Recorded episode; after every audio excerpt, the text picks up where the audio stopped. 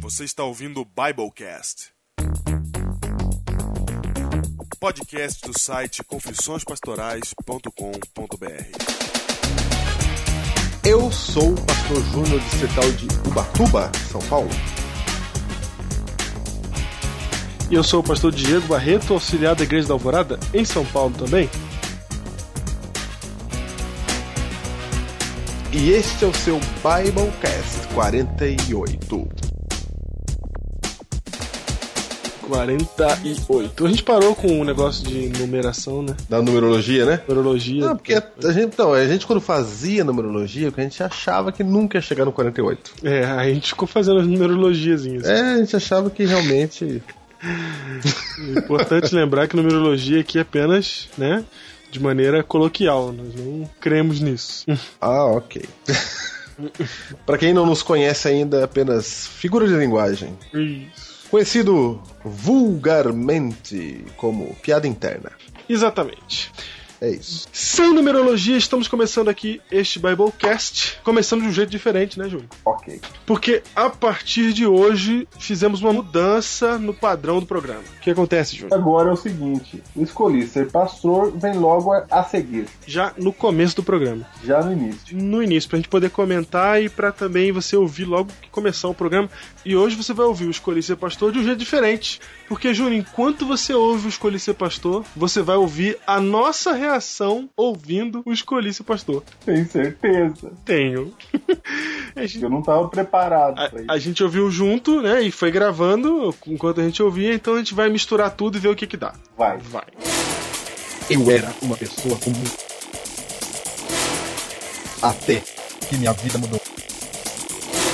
Porque agora eu atravesso um caminho tortuoso, cheio de obstáculos. Minha vida será transformada, porque agora eu escolhi ser pastor.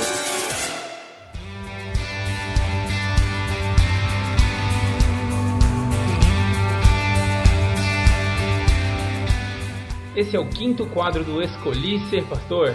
Eu me chamo Vinícius Miranda, estudante de Teologia do NASP, turma 1B. E eu sou o Wagner Aguiar, aluno do primeiro ano, turma A, faço Teologia também no NASP. Maravilha, depois de dois meses e meio de participações, estamos já cadeira cativa. Pois no- é, né? passamos no teste, né? Já somos Biblecasters. Olha só.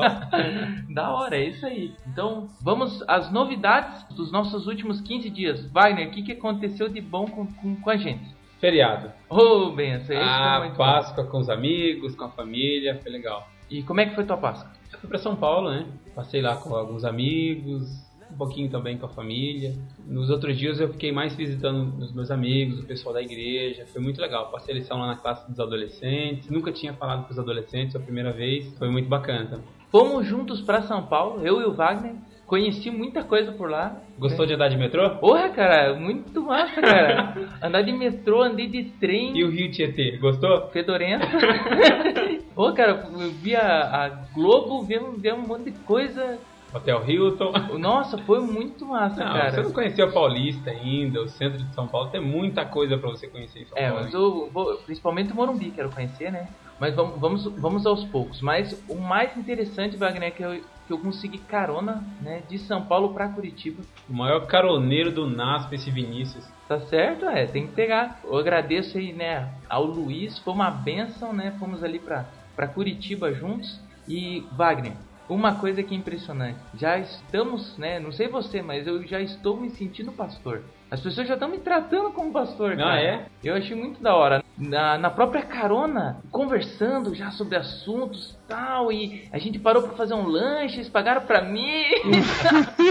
Ah, então é por isso que eu tô sentindo. Não, não, não é por isso, cara. É uma figura. Pô, daí lá É. em Curitiba também tive a oportunidade de fazer a lição da Escola Sabatina Geral pra minha igreja amada, do Tingui. Legal. Depois pude fazer algumas visitas pastorais, dei conselhos, né? Já, olha só que Foi legal. muito bom, cara. E uma coisa que eu percebi nas minhas visitas é que em quase todos é os lugares oferece alguma coisa pra gente comer. O duro é resistir. E, e eu acho que tá explicado porque a maioria dos pastores tem a barriguinha, cara. Eu quebrei a dieta nesse feriado. É, é- é as visitas. Aonde eu ia, alguém me ofereceu alguma coisa pra eu comer, cara. E é difícil você rejeitar. Coisa doce, tudo coisa boa. O pessoal faz com carinho. Você vai rejeitar, fica chato. Não dá nem pra citar o que a gente comeu, né? É, mas foi uma benção. Então é muito gostoso já ver que é, realmente Deus nos escolheu e já tá começando a nos capacitar pessoal. É, com certeza, um trabalho maravilhoso.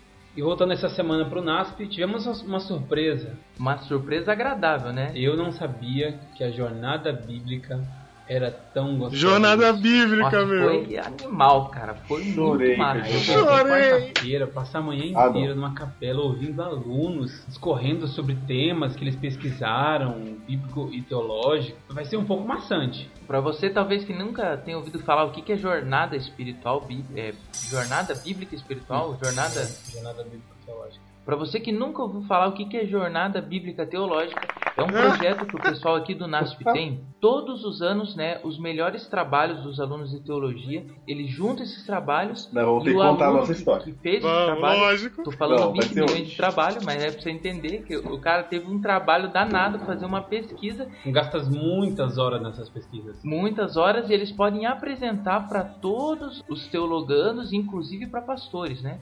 E os pastores, doutores, e eles abrem perguntas ainda pros próprios coordenadores do curso poder fazer pergunta para eles, cara. Tem que ter peito, hein? Não, o cara tem que ter muita coragem. Tendo uma banca julgadora só doutores em teologia, os professores do NASP, muita coragem, muito preparo pra estar ali na frente, além dos 500 alunos que estão assistindo, né? E os temas? Quais foram os temas? Quais Então foram? foram sete trabalhos Sete trabalhos. que foram apresentados. Nú- gente. Número da perfeição. É, olha só. E a gente vai falar quem apresentou o trabalho e o tema, e depois a gente vai comentar só alguns que a gente achou mais interessantes, que a gente Não, se to- identificou todos, mais. todos foram interessantes, mas o que a gente achou mais É, interessante. aqueles que a gente se identificou, né? E esse tio do fundo aí, caramba? Q2 é Michael W. Smith, meu. E o primeiro trabalho foi feito pelo Ezequiel Rosas Gomes Jr., do quarto ano, né? E o título foi O Fechamento da Porta da Graça e a Salvação. E o foco dele foi uma apresentação escatológica do fechamento da Porta da Graça e a Que- salvação. O que, que é escatológica? Escatológico eu tive que pesquisar pra saber, eu também não sabia. Escatológico, uma definição mais clara, é uma parte da filosofia e da teologia que trata dos últimos acontecimentos da história deste mundo, o fim do mundo. O interessante é que o termo fechamento da porta da graça não está na Bíblia. É verdade. Mas na parábola das dez virgens, em Mateus 25, nós encontramos que o noivo, em algum momento, ele fecha a porta e a partir daquele momento ninguém entra mais. É verdade. Então nós temos aí um, um princípio para encontrarmos esse termo de fechamento da porta da graça. Foi muito interessante o trabalho dele. O segundo trabalho foi feito por Dalton Lima e ele tratou sobre texto de Gênesis 1.1 em hebraico Bereshit. Bereshit, já para explicar um pouquinho, o B é uma preposição. No hebraico, a mesma palavra tem vários significados, e no caso do B, que é uma preposição, ele tem um significado de no, em, tem um monte, né? Para, para, pelo, né? E o, e o reshit, aí seria uma palavra que seria princípio. Então, hoje nas nossas traduções está escrito ali no princípio. Wagner, o que eu achei mais bonito e interessante disso é que, como o B tem vários significados, e o reshit também, ele explicou é, todos os significados do reshit. Então, por exemplo, é princípio, primícias, líder, cabeça, e mostrou que Jesus é comparado com o princípio. é o que eles chamam de polissemia, né? É Quando um termo quer dizer várias outras coisas também. De repente o autor ele com uma palavra, um termo, ele quis dar dois ou três ou às vezes até mais significados, enriquecendo assim o seu texto e o estudo sobre aquele sobre aquele tema. Então, para vocês terem uma ideia, quando você lê lá na Bíblia, no é hebraico seria Bereshit, Bará, Elohim, né? E continua, ele seria ali, ali você lê assim, no princípio criou Deus os céus e a terra. Mas se você for ver por essa interpretação, você pode ver assim, ó, em Cristo, porque o Jesus é o princípio, ele é o alfa e o ômega, no, e no começo, no princípio, né? Em Cristo, Deus começou a criar as coisas do mundo, né? Então é muito interessante porque através do versículo 1 e 2 de Gênesis você já explica a Trindade, porque o princípio é Jesus. Deus criou o Criador e o Espírito de Deus pairava sobre as águas. Então em dois versículos você prova toda a Trindade. É, isso foi muito legal. O terceiro trabalho foi do Alex Vos. O título foi Ludwig Conrad. Quem foi Ludwig? Ludwig Quem foi Ludwig Conrad, Vinícius? Cara, esse foi o trabalho que eu menos prestei atenção. É que é o seguinte, parte histórica não é comigo. Vocês já viram nos últimos episódios que eu gosto mais de hebraico, das línguas. Quem gosta é o Wagner. Então, Wagner, quem foi o Conrad? Conrad foi um alemão, um dos pioneiros da mensagem adventista na Europa. Ele conheceu a mensagem nos Estados Unidos Uhum. e após ele com- ter completado aí o seu preparo, ele voltou para ajudar os seus compatriotas a também conhecerem essa- essas mensagens. Nós temos coisas boas sobre Conrad, ele foi um importante ícone na mensagem adventista na- na Europa, mas também em algum momento da sua vida ele acabou escapando aí, deixando algumas doutrinas, eh, indo Tá. contra alguns ensinos. Começou a se apostatar. Exatamente, até o seu completo desligamento. Então, a mensagem principal é a seguinte: por mais que nós se- estejamos fazendo o trabalho de Deus, nós não estamos livres de cometer erros.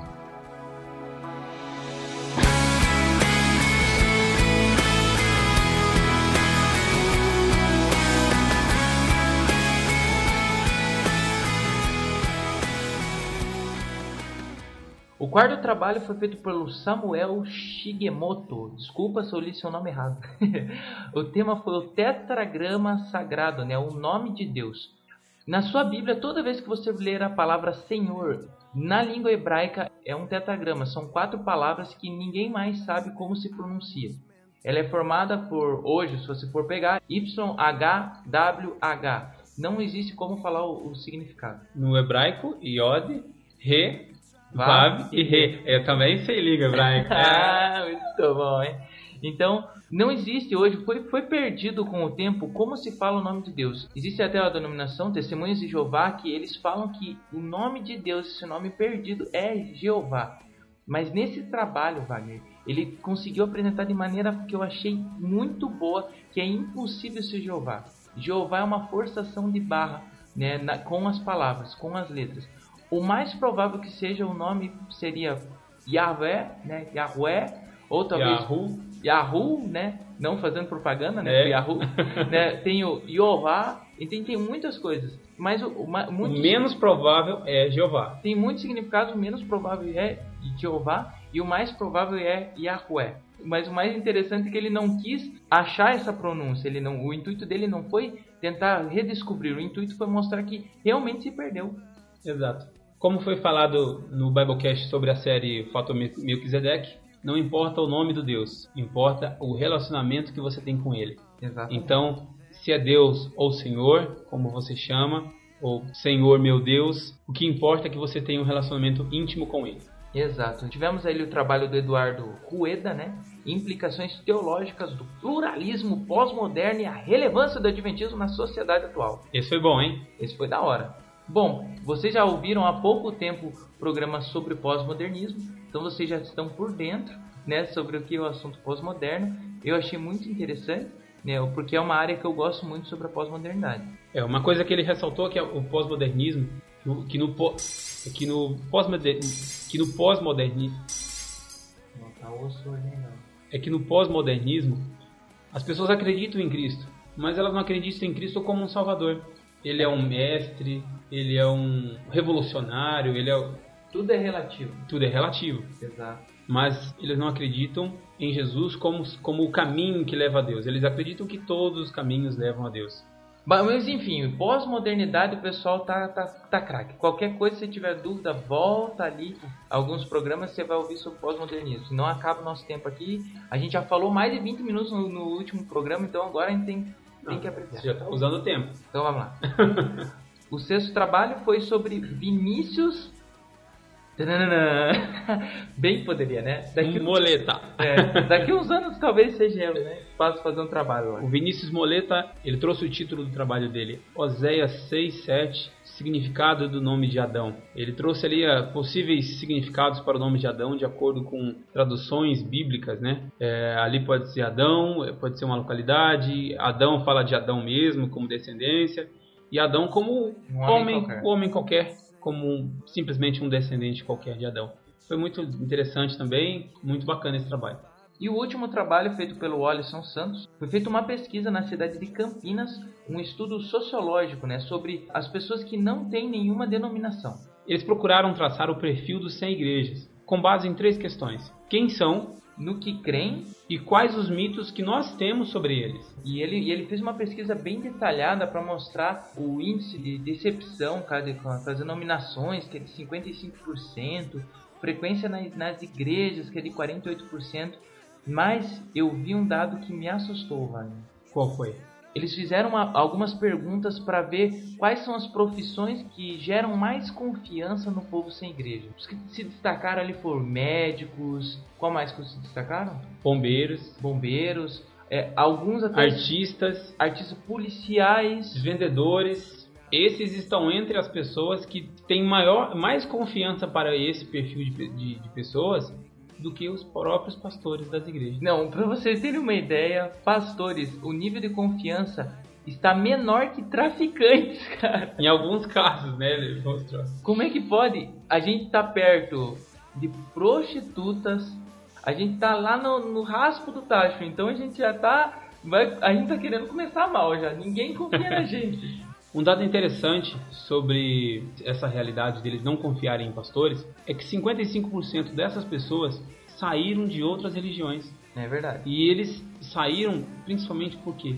Porque eles foram decepcionados com a denominação, com os pastores. Então, logicamente, para eles acreditarem novamente em uma outra igreja, em uma outra fé, primeiro eles têm que derrubar essa barreira com relação aos pastores. Isso revela também um fator importante para as pessoas, para os membros, que são justamente os profissionais dessa área: médicos, dentistas, policiais que nós temos aí na nossa igreja, é, bombeiros, vendedores. Isso significa que eles têm mais responsabilidade e as pessoas têm mais credibilidade em vocês do que na gente que seremos pastores. Exatamente. E a boa notícia é que tanto eu quanto o Wagner a gente estará tentando entrevistar o vencedor da jornada bíblica. Então aguarde os próximos episódios. No mesmo bate-canal, no mesmo bate-horário, no mesmo bate-caverna. Mas e aí, qual você acha que vai ganhar? Ah, cara, pra mim, cara, eu achei o melhor, assim, disparado o tetagrama, cara. Tetagrama? Achei muito bom, cara. Ele foi atrás da origem da palavra, a palavra raiar, foi animal, cara. Ah, eu gostei mais da, do pluralismo pós-moderno e a revelância. E a relevância do adventismo na sociedade Não, atual. Não, cara, o mais legal foi o tetragrama, cara. O, Olha o tempo que o cara deve ter pesquisado, ele esgotou o assunto. Sim, mas o que importa é o seu relacionamento com Deus. E aí já fechou o assunto. Não, cara, e mas. Isso aqui é a sociedade atual, é a verdade que nós temos que apresentar para as pessoas. Presta atenção, Wagner, ele fez até um PowerPoint bonito, cara. Ele passou, enquanto ele falava, ia passando automaticamente. Você viu o PowerPoint dele também, ó. A imagem. Firme, firme, firme. Todo poder, o programa dos caras, hein, Júnior? Não, os caras vêm firmes, meu. Os caras- Escolhi ser pastor, tá aí pra você. Não, eu vou falar um negócio pra você. Esse assunto de jornada bíblica, a gente precisa comentar. A gente chora quando ouve Jornada Bíblica. Chora. Não, jornada bíblica eu chorei, chorei. Eu tinha até esquecido, Diego, das jornadas bíblicas. Eu Eu também. tinha até esquecido, nossa, mas agora vem vivo na minha memória. E eu vou contar pra vocês, deixa eu falar, Diego. Você vai contar? Não, deixa eu falar, deixa eu falar. Jornada Bíblica é o que há. Vai. é tipo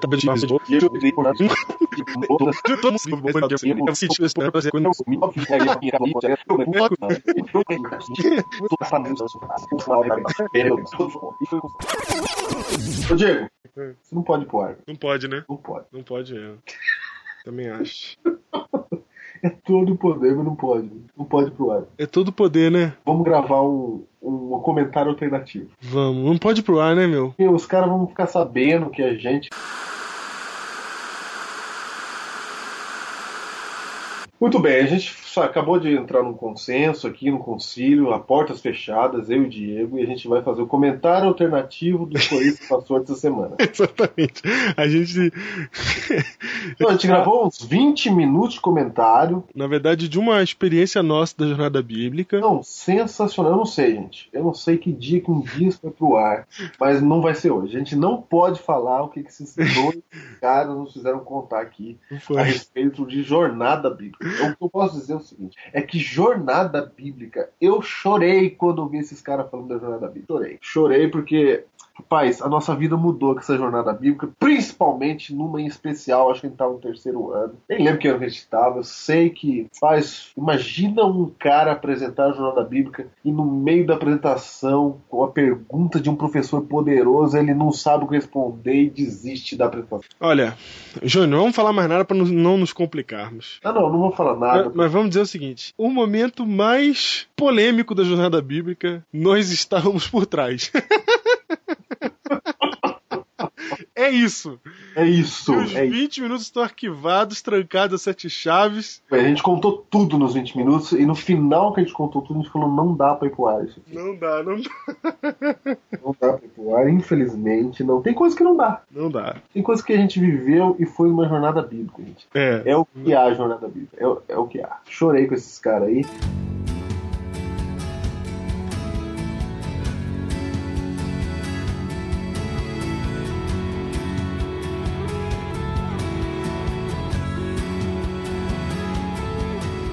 Agora é o seguinte, meu. Os caras estão dando aula, né, meu? Ah, os caras estão dando aula agora. Ah, o Berechit Balairofim. É, escatologia, polissemia, hebraico. Bereshi Bara Elohim, Júnior. Ele é o quê? Não, se você for o equivalente com o inglês, é o The Books on the Table.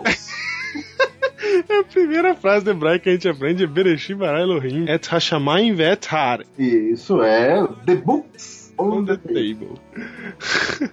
E olha re, vai me re, ó. É, não, algum momento eles vão aprender o. Baru Ratá, Donai Elohim. Ah! Eu sabia que você ia falar essa frase. Baru Hatá Adonai Elohim. Ah, não, eu tinha que lembrar. Não, esse. Esse não escapa. Meu Deus do céu. A gente não presta, Diego.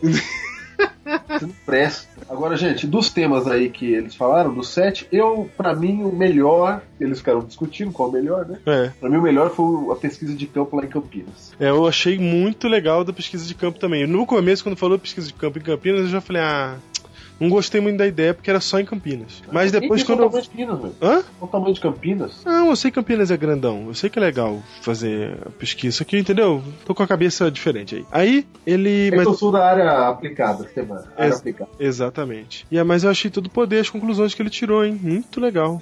Mas eu, na minha opinião, o melhor trabalho apresentado foi sobre esse aí mesmo. Ok. Agora, Júnior, como o arquivo vem editado do Vinícius, eu não posso reeditar em cima. E tem um momento lá que o Vinícius ele troca umas palavras. Ele fala assim que é, Deus criou e aí ele f- ele vê que não era criou, ele queria falar é, que ele era o criador, alguma coisa assim. Ele confunde e fala criou criador, mas ele tá só corrigindo a palavra anterior. Ele não tá dizendo que Deus criou o criador, tá? Por É favor. os 7 minutos e 15 Não, Não, não. não, não. pastores. Um Ah. dos colistas pastores, porque a gente não editou ainda a abertura né, nesse momento, né? Exatamente. E Então, é o seguinte. Eu entendi que ele falou que Deus criou o Criador. Foi eu que, que travei. travou, é. E aí você tá defendendo ele. Eu sou acusador, você defende. Isso. Eu eu senti, talvez alguém tenha sentido também, mas o Diego disse que ele pensou em outra coisa e deve ter pensado mesmo. Exatamente. Não, deve não. Foi isso. Não, é, lógico, Você tá falando. caramba. É. Lógico que foi. É a dúvida que não. Aí, é, outra coisa, Júnior, é que, olha, o Vinícius deve ser um comportor de primeira. Porque o... o que o cara repara na comida na hora da visita. É mesmo. ai, ai, É por isso que a credibilidade pastoral tá afetada. Você viu, Não, que- é por isso. você, Por isso. você viu que é, pro- é, credibilidade do pastor tá, te- tá lá embaixo. Você sabe que é, é assim mesmo, né? Pra gente que vive nisso. Eu, nós nos. Eu, eu me. Não tenho nenhuma vergonha, pra mim é uma honra dizer que eu sou um missionário, que eu sou um pastor, um discípulo de Cristo. Mas toda vez que eu vou fazer um crediário e ela pergunta qual sua profissão, aí eu tenho que falar que eu sou pastor, ela me olha com uma cara de preconceito. Ah, eu vou firme, eu vou bem. Não, eu falo firme também. Vou firme. Eu falo firme. A questão não sou eu, é a pessoa que tá olhando pra mim. Eu nunca senti preconceito por ser pastor. Eu- Não? Não, Puxa vida, eu já senti um monte. nunca senti. Eu, pra falar a verdade, eu não consegui comprar o carro no- quando eu com- queria comprar o primeiro carro e nem alugar a casa por ca- porque era pastor. Ah, não. Então tudo bem. Já. Ah, então tome. Hum. Não, tudo bem, é. Claro, mas pin- é, artista também tem o mesmo preconceito. Ah, é? De alugar casa, é. Tem. Ah, é o mesmo preconceito? Fala, sou ator, aí não aluga casa. Ah, certo. Pastor, é a mesma. Ai, É porque a gente por favor. viaja muito, né? É. Aí. Mas eu vou, mas aí eu vou ler um texto aí, 1 Coríntios 4,13, sobre isso, diz assim, ó, somos blasfemados e rogamos até o presente tempo chegado a ser como lixo deste mundo e como a escória de todos. Paulo fala daqueles que pregam o evangelho. E a gente é lixo do mundo, é isso. É isso. É E isso. E escolhemos ser assim. isso. É uma honra pra nós sermos assim.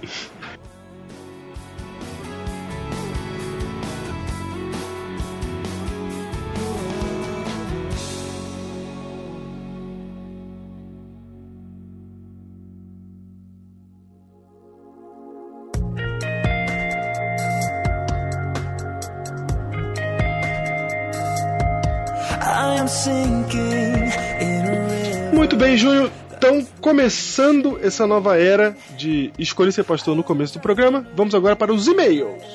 E-mail! Vamos Recebemos lá? e-mails essa semana, temos que ler e-mails. Nós fizemos uma abertura de 6 minutos semana passada para compensar esta abertura de hoje que terá mais de 30 minutos. Vamos lá.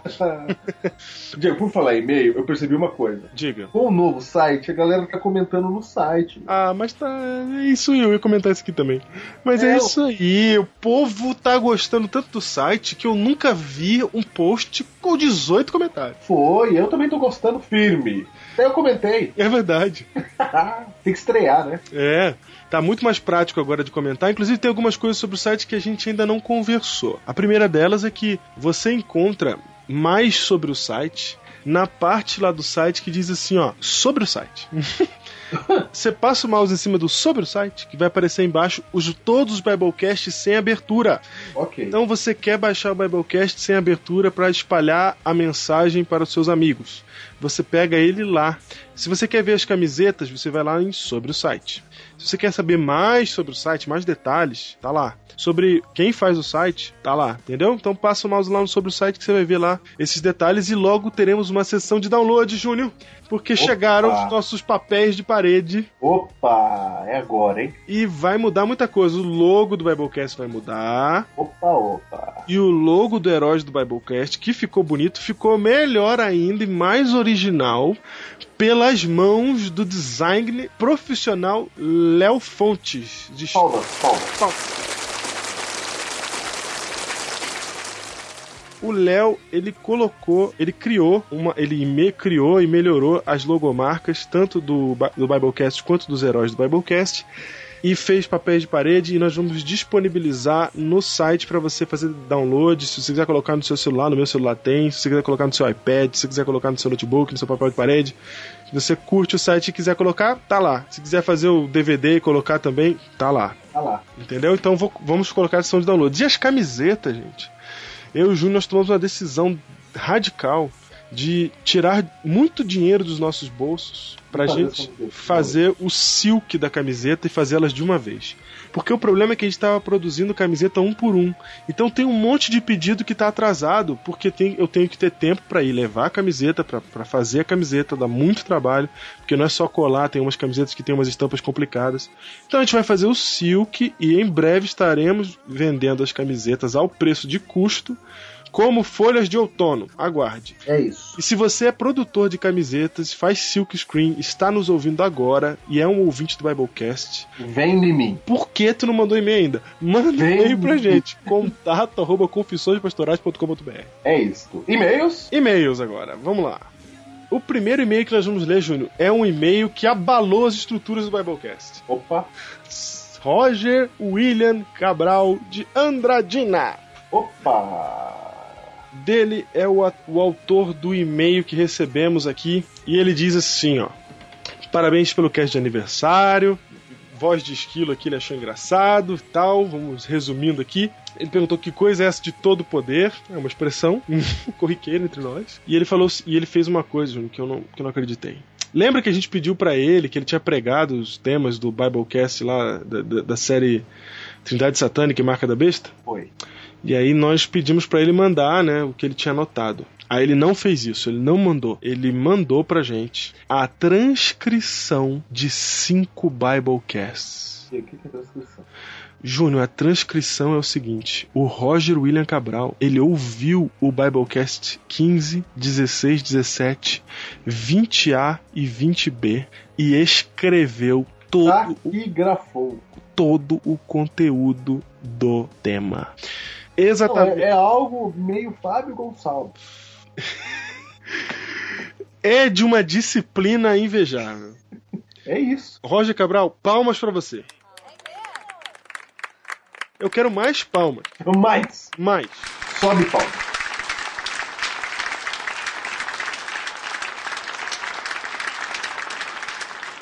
Ele falou o seguinte, ó, é um trabalho medonho, né? Já escrevi cinco e vou falar. São quase cinco horas de trabalho por cast pra ouvir, transcrever, adaptar, corrigir, revisar e finalizar. E nós vamos disponibilizar no site, vamos criar uma sessão de transcrição. Não vai ter esse nome, né? Vai ser Biblecast Transcritos. E lá você vai poder baixar os Biblecasts em texto. Por que, que o Roger Cabral se deu o trabalho de fazer isso, Júnior? Primeiro, facilita a divulgação do conteúdo. Nós estamos fazendo os Biblecasts aqui para você espalhar essa, venta- essa mensagem. Então, você qual- qual- de que maneira a gente está fazendo isso? As pessoas estão gravando MP3 e espalhando os MP3.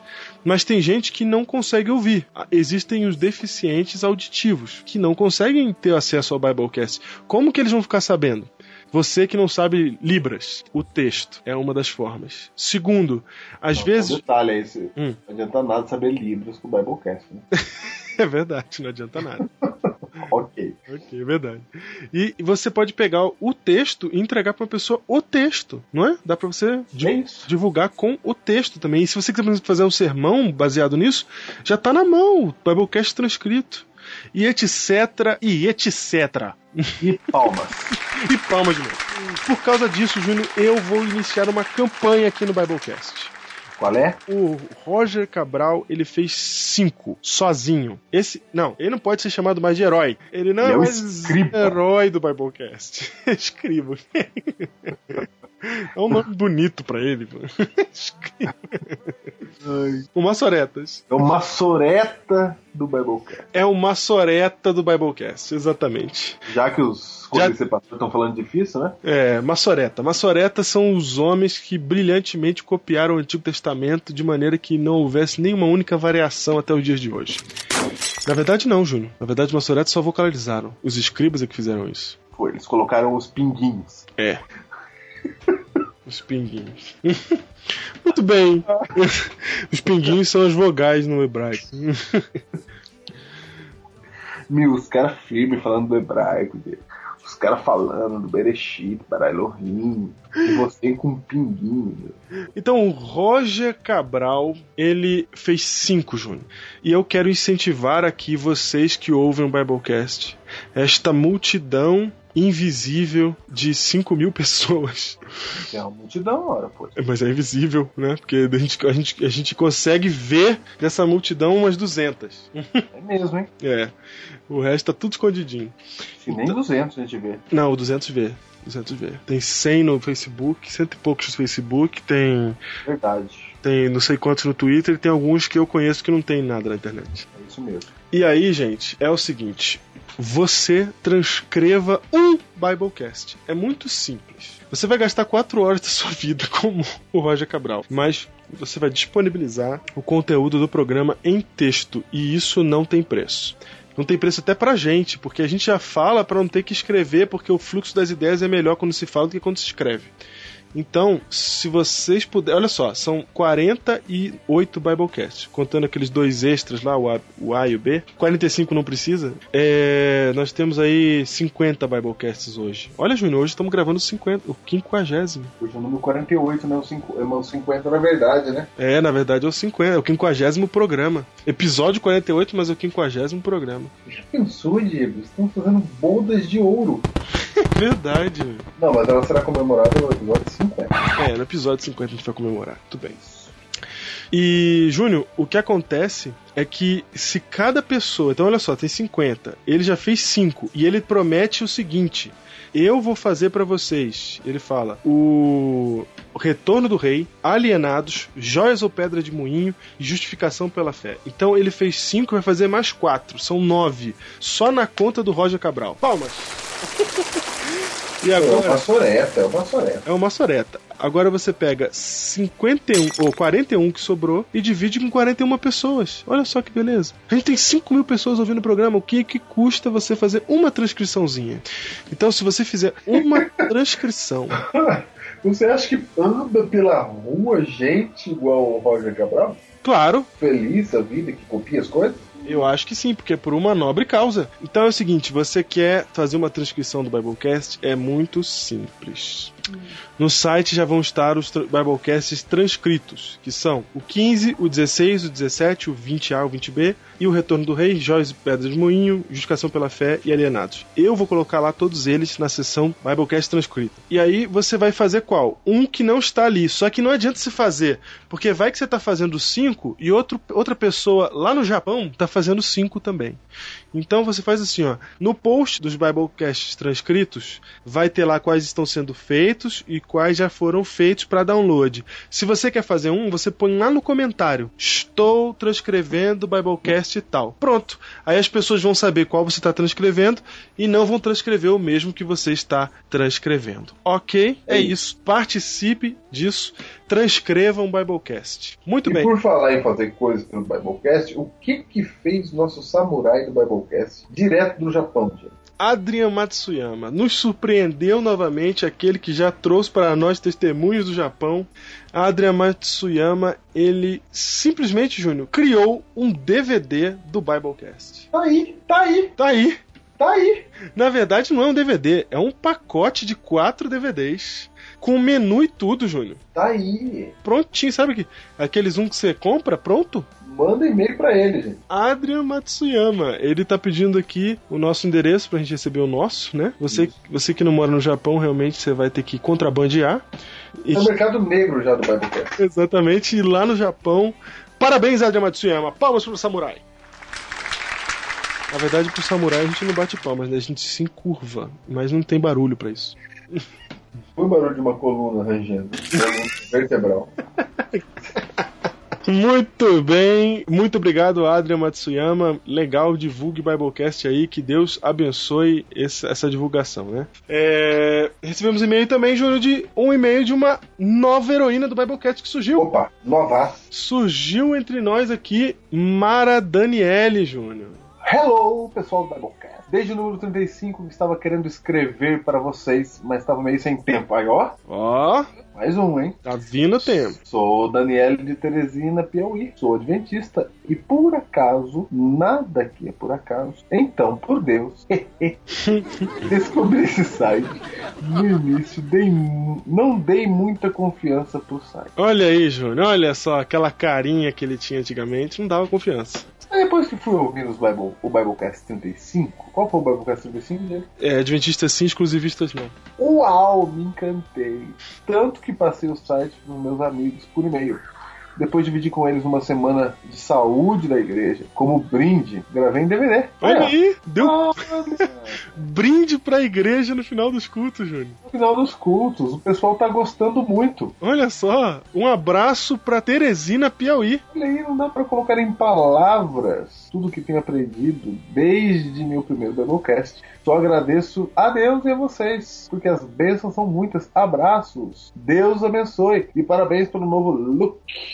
Do- Olha aí. Aí, Diego. Mais uma pessoa de Teresina, porque nós já tivemos aqui antes. Mais uma de Teresina. Muito legal conhecer a Mara Daniele pelo e-mail, nova heroína do Biblecast. E um abraço a todos que já ouviram ter é, Biblecast no Piauí. Maravilha. Deus abençoe vocês. Continuem firmes aqui. Muito obrigado a vocês que comentaram, mandaram e-mails. E, Júnior, nesse momento, agora que nós não teremos mais escolhendo ser pastor, nós temos dois recadinhos rápidos. Um. Não, não vamos fazer a grande revelação da semana passada.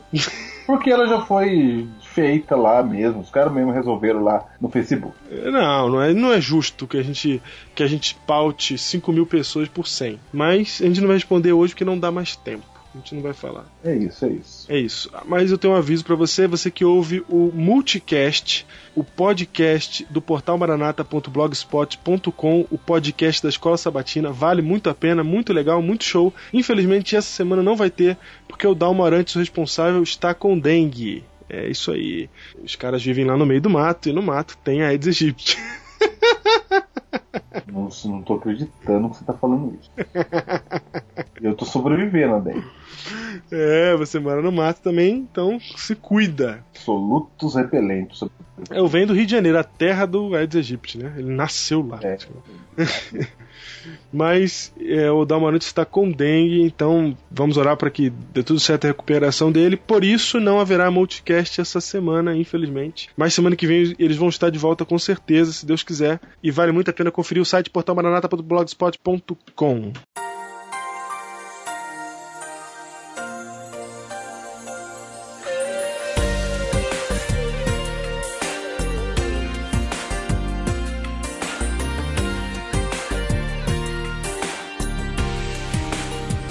Biblecast Júnior número 48. There have been more times than I care to admit when I trusted in what I could do. So assured in my heart that my strength was enough instead of depending on you. But like a E atendendo a pedidos. E atendendo a pedidos, exatamente. Eu sei que muita gente vai nos odiar, mas. Não, não vai não. A gente atende os pedidos. Isso, se a gente não atender o seu ainda, é porque nós estamos em via de atender. Por isso que não Não. atendemos ainda. É simples, é simples. Às vezes você pede o que tá na nossa cabeça, Isso. que tá ali, que tá pronto, Que tá no caminho. que tá no caminho. Principalmente se você pede numa semana que a gente fala assim: caramba, qual vai ser o tema dessa semana? Aí você pede nessa hora. Ok? Tem vezes que você pede o que é difícil, o que a gente não sabe fazer, aí demora pra gente aprender, É verdade. não é? É. É isso. Então, atendendo a pedidos. Pedido de Maria Júlia, que enviou-nos um e-mail falando, pedindo que nós falássemos sobre fé, um Biblecast que a gente já tinha prometido antes e não, não chegou. Fala a verdade, eu esqueci que eu tinha prometido isso isso daí. Eu lembro até que tem um Biblecast que a gente chegou, a gente relou em Lucas 18. Foi. Aí eu falei, ah, isso aí dá um Biblecast e tal, e pff, nunca mais lembrei. Não anotei e nunca mais lembrei. Mas agora Aí está. Maria Júlia lembrou-nos, e aqui está o Biblecast, cujo título é Fé demais não cheira bem.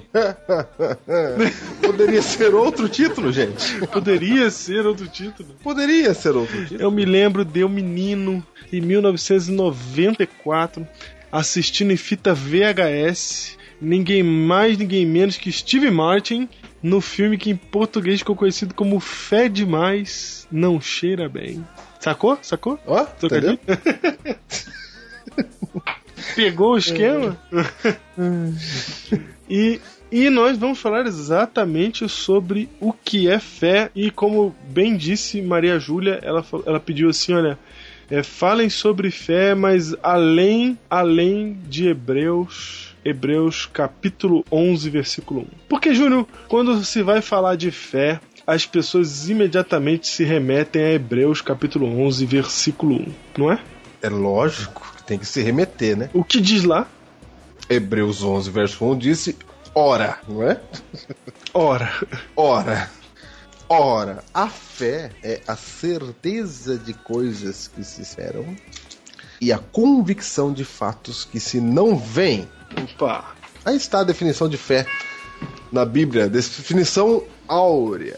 áurea, áurea. A, Definição áurea. a- a fé é, co- é o que? Fala de novo. Fé é certeza de coisas que se esperam, Opa, certeza de coisas que se esperam e convicção de fatos que se não veem. olha só, gente. E deste texto, desta leitura, as pessoas pensam imediatamente numa coisa que é que não é fé realmente, né?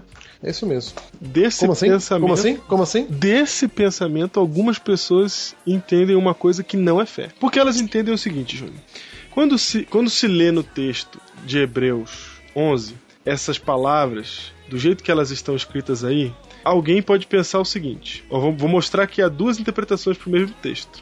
A fé é a certeza das coisas que se esperam. Então, eu tenho que ter certeza daquilo que eu quero, que eu tô esperando, que eu pedi para Deus. Então, se eu pedir para Deus, eu tenho que agir como se eu já tivesse ganho aquilo. Opa. Porque o texto parece estar dizendo isso, ó, a certeza de coisas que se esperam.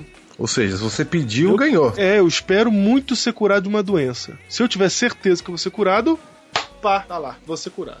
E o texto ainda fala assim: a convicção de fatos que não se veem. Eu tenho que estar convicto daquilo que eu ainda não tenho, que eu ainda não vi ainda, que é a cura, por exemplo. Ah, Diego, é por isso que a ciência não gosta da fé. É por isso, é verdade. Porque fé, segundo essa sua seu discurso aí agora, fé não é racional. Não, ela não é. ra- Não, o que, que é isso? Segundo o seu discurso. Fé não é racional. A ciência é baseada na dúvida, mas a fé é baseada na certeza. Olha aí, ó. Isso, Exatamente. Então eu Então não a tenho. fé não permite questionamento. Não permite, porque eu não preciso de evidência pra crer. Só lembrando, é pra alguns isso. É. Se você chegou agora, prepare-se, porque fé demais não cheira bem. Você nunca vai escapar dessa. Ah, vocês não têm fé. Mas já que Dona Maria Júlia pediu pra não usarmos hebreus, deixaremos ele pro final, Diego. Isso. Vamos lá pra Lucas capítulo 18. Lucas capítulo 18. Lucas capítulo 18 A famosa história do juiz Inico. e da viúva, né? Você conhece a história. Lucas 18, verso 1 diz assim: Disse-lhe Jesus uma parábola sobre o dever de orar sempre e nunca esmorecer. Perceba, Diego, que Cristo contou essa parábola porque ele sabia que um dia você iria esmorecer, ok? Ok, já sabia. Então é, então é para isso que existe essa parábola. Então Jesus já está dizendo que você vai viver num ambiente, você vai viver num ambiente onde você v- vai chegar uma hora na sua vida que você vai esmorecer, viu? Certo. Aí você vai precisar de fé. É isso. É isso. Não, e é normal. Quem nunca viveu nem isso, nunca passou por isso, né? É, então. Você desiste, você fala, chega, não é? Não, Não quero mais. não vou é. mais esperar mais nada, acabou. É isso. Então, verso 2: Havia em certa cidade um juiz que não temia Deus nem respeitava homem algum. Certo. Havia também naquela mesma cidade uma viúva que vinha ter com ele dizendo: Julga minha causa contra meu adversário. Ele por algum tempo não a quis atender, mas depois disse consigo: Bem que eu não temo a Deus, nem respeito a homem algum, todavia essa viúva me importuna, julgaria sua causa, para não suceder que por fim venha molestar-me. Então disse o Senhor. A parábola acaba aí, certo? Certo. Agora são as considerações de Cristo acerca da parábola, no verso 6. Então disse o Senhor: Considerai no que diz esse juiz iníquo. Pre- Iniquo Considerai, vem de considerai quer dizer assim, ó. Vamos, Presta atenção. vamos raciocinar aqui, É. Isso. né? Vamos pensar, vamos analisar aqui, usar, sabe a cabeça, a mente que Deus nos deu? Vamos usar ela, um pouquinho. Vamos lá, vamos lá. Vamos lá. Aí, aí o próprio Senhor, Deus, ele faz aqui uma a problemática. Ele fala assim: não fará Deus justiça aos seus escolhidos que a ele clamam dia e noite, embora pareça demorado em defendê-los.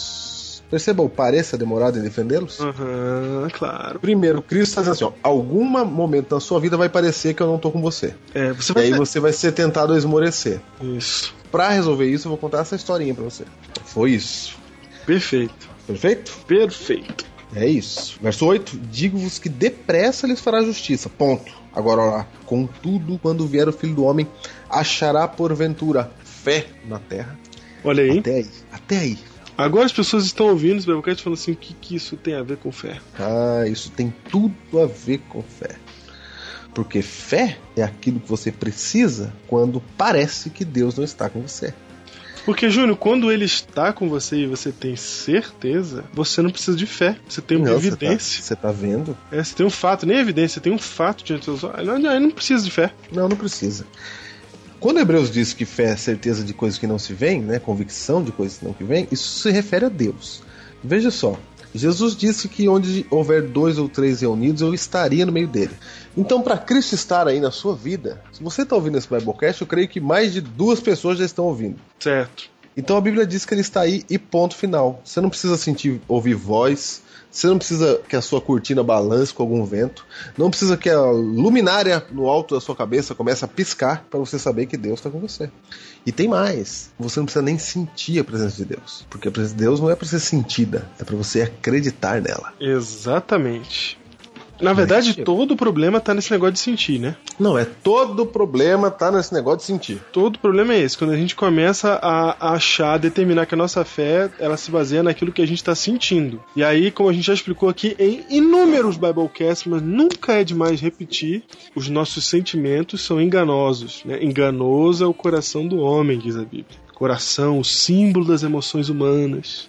Isso. O sentimento, ele é enganoso. O problema é a gente achar que é por meio de sentimento. Então, por exemplo, um dia, Júnior, as pe- todo mundo que tá ouvindo o Biblecast agora, um dia, sentou na igreja e assistiu um sermão maravilhoso com uma, sabe, aquele sermão bem conduzido do início ao fim, que é, que é, te puxa o sermão inteiro, você fica ali atento, e aí no final teve aquela música cantada no final, assim, que é perfeita pro sermão, e teve aquele apelo, e você atendeu, e você chorou ou não, mas foi um negócio, sabe? E aí você pensa que. Aí quando você sai desse sermão, você sai ainda um pouco emotivo, aí você acha que tá sentindo Deus. E, vo- e Deus tá com você ali realmente. Só que você passa a achar que Deus só tá contigo quando você sente aquilo. Só lembrando que você pode sentir esse aquilo, essa vontade de chorar, etc., em várias ocasiões onde, onde não há Deus. Exatamente! Pode assistir um filme e chorar também de emoção. É. mesma coisa. Diego, Não, fala nisso. Você eu já pode vi assistir uma animação e chorar. É, eu já vi gente falar assim, ó, meu sermão foi bom porque todo mundo chorou. Não, eu também já vi isso aí. Não, tem até gente que acredita que o sermão é bom quando as pessoas choram. Não, teve. um, Eu, eu, eu, eu ouvi isso até recentemente. Falando pra mim, ó, pastor, foi bom o sermão. Muita gente chorou. Oi? ah! É, realmente isso é, uma, é um pensamento que, de muita gente. Diego, porque fazer chorar é fácil. Você põe uma música triste, você- se for falar de morte, fala você que perdeu seu ente querido, pronto, o camarada lembra de quem morreu, chora. Pronto, acabou. Não tem Pronto, acabou. E o que mais? Você fala assim, ó, você não presta, você abandonou Cristo, todo mundo chora. É fácil.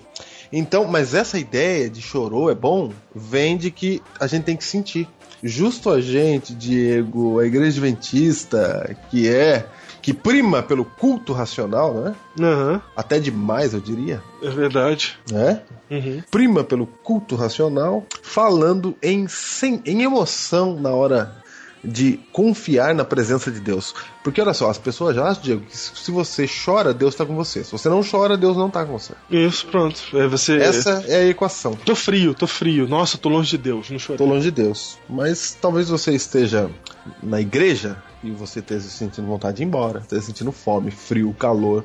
A Bíblia não diz que isso significa presença plena de Deus. A Bíblia diz que Deus estará lá se e tão somente se duas ou três pessoas estiverem ali em nome dele. É assim que funciona.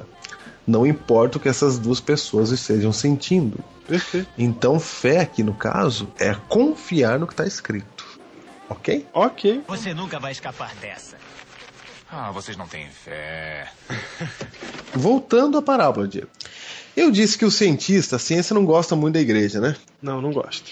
Porque, porque essa história de fé não entra na cabeça deles, mas veja como fala o nosso Jesus. Porque, peraí, o cientista pensa que isso é instituição da ignorância. É, Porque eles veem os, o- as pessoas que creem como pessoas ignorantes, porque elas não entendem algumas coisas que eles entendem. E não entendem mesmo. né? não mesmo. Até Nossa, hoje. Diego, quase que eu falei um negócio aqui. Quase. né? Não, não, segura, segura. Você sabe, né? Não, sei, segura. Você sabe, nossa, não aguenta. Segura firme aí. Ai, ai, calma, talvez depois da Não, ordenação. não, não. É. Ai, por favor, corta isso, Diego. Por favor, por favor, corta isso. Todo mundo sabe que a gente tá zoando. É, é- não, gente. É brincadeira. Todo mundo sabe. É só um personagem aqui. Aham. Na verdade, eu nunca tive nada pra falar. Certo. Esse é um expediente que a gente usa no Biblecast quando a gente não tem argumento nenhum, a gente finge que teria um. É. É, É, isso verdade. mesmo, é isso, exatamente. É, é isso, é isso. Então. eu vou falar numa coisa mais light. Ok. Vou Usar um, um- um estrangeirismo. Ah, eu nem sei porque que a gente vergou por esse lado. Não, eu vou dizer. É o seguinte: tem gente, Júnior, tem muitos cristãos que gostam de dizer, dar o seguinte argumento: É, porque se o homem veio do macaco, por que, que até hoje o macaco não vira gente? Nossa, Diego. E eles acham isso Só genial. lembrando, a gente tá dando uma volta nesse caminho aqui pra- porque a ciência não gosta da fé. O assunto é fé, tá? Aguenta aí. Isso. Então, eu tô- eu tô explicando porque a ciência não gosta. Isso. E aí a gente fala isso como se fosse a coisa mais genial, porque realmente, né, Júnior? Se o homem veio do macaco, por que, que o macaco parou de evoluir, né? Vou falar outro, vou falar outro. Fala outra, fala outra. Ai, eu- Ai, você tá me cutucando. Aproveita, vai, Ah, vai, vai. Ai, como é que a gente vai acreditar na teoria da evolução? É só uma teoria.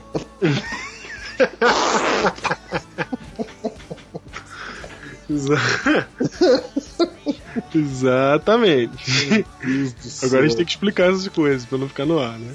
Vamos explicar a teoria, você explica o seu. Tá, vai. Teoria, na linguagem dos cientistas, você tem que falar na língua deles, não na nossa. É, na linguagem deles. Na linguagem deles, uma teoria é algo que está um pouco abaixo de uma lei. Ou seja, é quase certo. É a classificação que eles dão. Diego, teoria para os cientistas não é uma coisa que está só no papel. Não, não é uma ideia, né? Não, os, os cientistas classificam o conhecimento em várias fases lá. Tem uma coisa que é hipótese. Teoria, ela só está abaixo da lei. Lei é que uma coisa que está comprovada absolutamente, como a lei da gravidade. Uhum.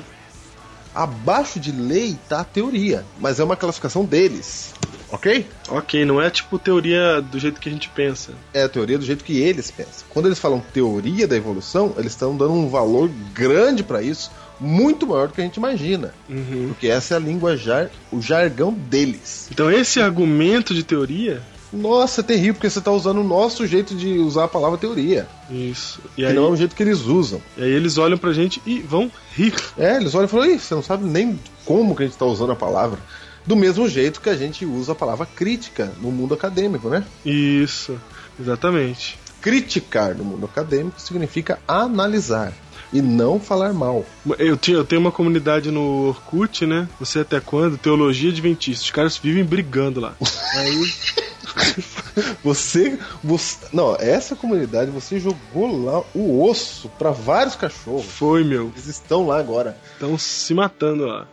E aí, eu coloquei a, a, a definição é, da, da, da comunidade um lugar pra é, se fazer uma crítica teológica. Ah, pra quê? Pronto. Um Por monte que que você falou monte de, crítica? gente veio falar comigo que a gente não pode criticar. a discussão, eu falei discussão também, porque no, pe- no, no, no termo, terminologia acadêmica, discussão é simplesmente colocar as cartas na mesa, né? É. Conversar sobre o assunto, o que você acha, o que, que eu acho. Aí falei discussão, pronto. Não, porque a gente não pode ficar discutindo, que discussão não é de Deus. É a mesma coisa. Quando você fala assim, ó, ah, mas a evolução é só uma teoria, o cientista, ele vai olhar para você e falar assim: "Ah, meu Deus". Exatamente. E quando você fala, Ele até vai falar: "Ah, meu Deus". Que isso? que isso? Não dá para falar com essa pessoa. Ai. Troca. E quando você fala que o, o macaco parou de evoluir, ele fala assim: Mas quem foi que falou que a gente veio do macaco? Quem foi que falou que a gente veio do macaco? Quem foi que disse? Quem foi que disse? Nós temos o ancestral comum, segundo a teoria da evolução. Ancestral comum. Não quer dizer que o macaco que você vê aí, segundo eles, é o da onde a gente evoluiu. Não, quer dizer que a gente e o macaco veio desse ancestral comum. Exatamente, cada um evoluindo de um jeito, segundo a teoria deles. Não concordamos e não aceitamos. Só estamos dizendo que os, al- alguns argumentos que a gente usa cooperam contra nós. E aí, o que acontece é que quando um cientista rebate esses argumentos e, a pe- e o, e o cristão fica sem argumento, ele apela pro quê, Júnior? Ele fala que é fé. É, não, mas né, mas é, fé, fé, tem que ter fé. É. E tal, Não, e vai você pra- pro foi apelo da. profundo agora.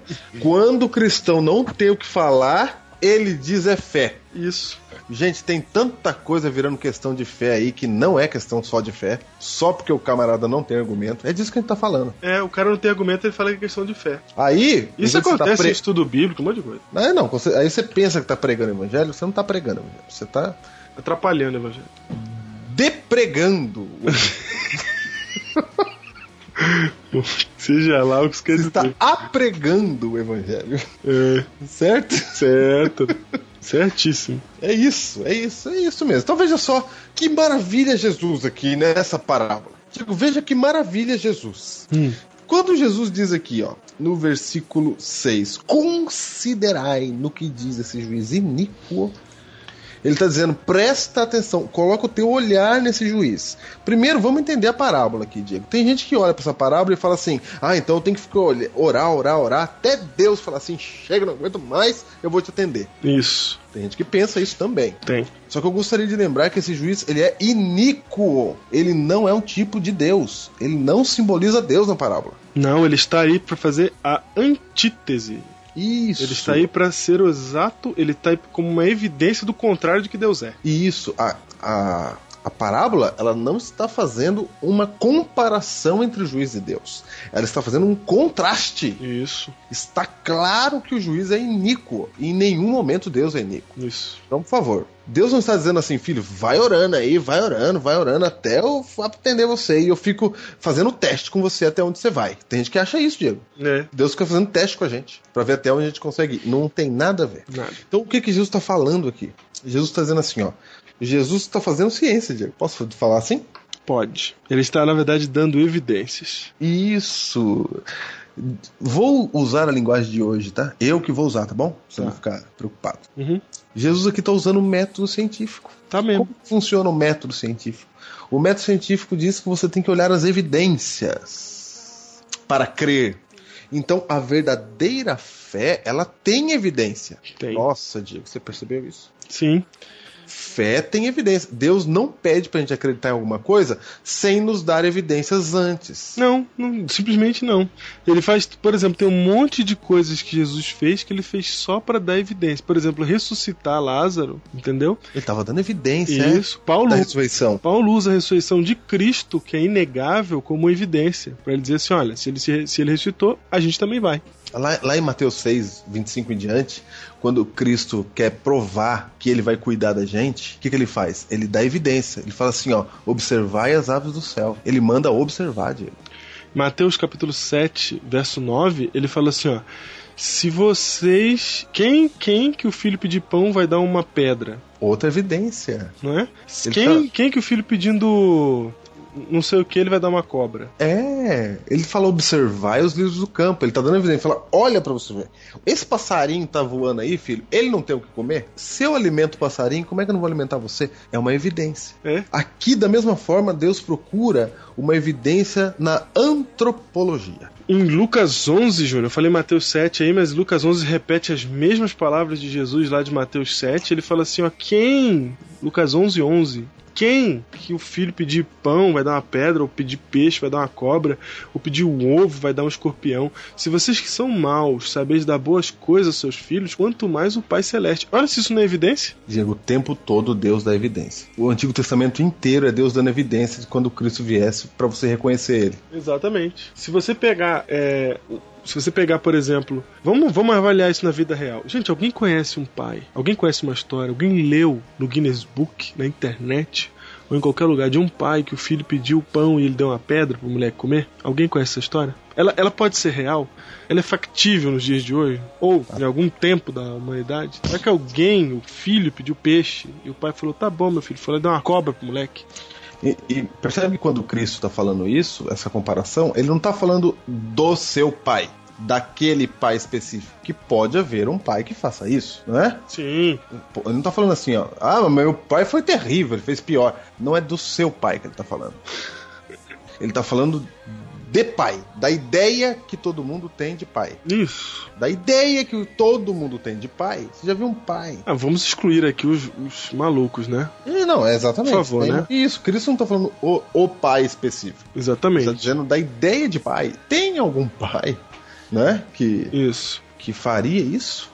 Não tem. Não tem. Aí ele- Exatamente. Até evidência. porque se alguém fizesse isso, não tá incluído na ideia de pai, tá incluído na É. ideia de retardado mental. Isso mesmo, tem também. Eu? Tem também. Aqui De é, mesma, pai, quem? Não tem. Não tem como o pai fazer isso.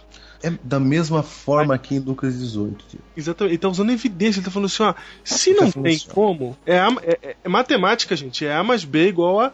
Não existe um pai assim e vocês são maus. Então, fator A, vocês são ruins. Mas quando um filho pede uma coisa boa, vocês não dão uma coisa ruim pra eles. Logo, o Pai do céu, que é bom, não vai te dar nada ruim. Pronto, acabou. Resolveu. É isso. Aqui ele tá dizendo assim, gente, se uma pessoa que é ruim, em Lucas 18, se uma pessoa que é ruim, Deus tá falando assim, ó, veja a evidência, escolhe nesse mundo alguém que é ruim. Pega um ruim. Não, mas escolhe. Pega o ser humano. Cristo tá falando assim, ó, olha naquilo que você enxerga, filho. Olha naquilo que você vê. Eu vou te dar uma evidência. Se pega uma pessoa ruim. Se você ficar pedindo muito pra essa pessoa ruim, o que que vai acabar acontecendo, meu filho? Vai acabar acontecendo que a pessoa ruim vai dar pra deixar de ser importunada. Aí Cristo tá falando, todo ruim, se você pedir muito pra ele, tem chance dele te dar. É ou não é? Não tem chance, não. Vai. Eu vou contar É uma história. evidência. Vou contar uma É. história pra você. Vai. Março de 2007, uma velhinha entrou no ônibus, uma idosa entrou no ônibus, numa cidade aí de Minas Gerais, e, sim- Vai. e simplesmente a idosa não queria pagar porque era o direito dela. Mas o motorista do ônibus, segundo ele por ordens da empresa, tinha que receber o dinheiro da idosa. E a idosa falou: não vou pagar, eu sou o estatuto do idoso, sou, sou idoso, não vou pagar. Aí o, o motorista falou: também não sai daqui. Parou o ônibus. Ela falou, também não desço. Aí ela também não desce, ficou lá em cima sentadinha. Saiu todo mundo do ônibus, foi embora, ficou o motorista e ela lá. E aí chegou, chegou a TV. e aí, o que tá acontecendo aqui? Não, é, ela explicou a situação do lado do ponto de vista dela, o motorista do ponto de vista dele. A situação estava claramente absurda. A TV já vinha chegado, chegou a polícia também. Ligaram pra, pra empresa, né? E a empresa deu a ordem pro motorista: leva essa mulher pra onde ela Leva essa mulher. Aí o ônibus saiu e a velhinha deu tchau pra câmera. é a mesma história. Foi. A empresa ruim atendeu. Atendeu. Foi simples, ela ficou insistindo e a empresa ruim atendeu. Então o que Jesus está falando é um fato. Por isso que tem esses programas de televisão que quando tem um problema na prefeitura, etc, aí você eles levam a televisão lá pra reclamar com o prefeito e geralmente resolve. É. Por quê? Né? Porque Importunou Uma, demais. Fortunou, ele tá pensando em si mesmo. Isso. Na história do, de Jesus, ele fala assim: Eu não aguento mais essa mulher, ela tá me enchendo. a paciência. Vou me livrar dela. E a mesma coisa, quando vem a televisão, ele fala, ih, vai queimar meu filme, etc e tal. Ele tá pensando, ele é corrupto, ele não quer fazer aquilo por- de coração. Ele não faz vai por amor. fazer. É, ele não faz por amor, ele faz por egoísmo. Isso, por egoísmo. Assim mesmo. Mas embora esteja fazendo por egoísmo, mas fez. Mas fez. Então é isso que Jesus está dizendo. Jesus está dizendo assim, gente, se uma pessoa ruim faz, quanto mais eu que amo você. Quanto mais eu. É quanto mais eu. Você entendeu o recado? É um contraste aqui. Ele não tá falando eu sou o cara que você ficar pedindo, pedindo. Ele tá dizendo assim, gente, às vezes vai parecer demorado. Quando parecer demorado, você vai falar assim: Ah, puxa vida, Deus me abandonou. Aí Deus fala assim: Que isso? Mas já achou que eu te abandonei, caramba?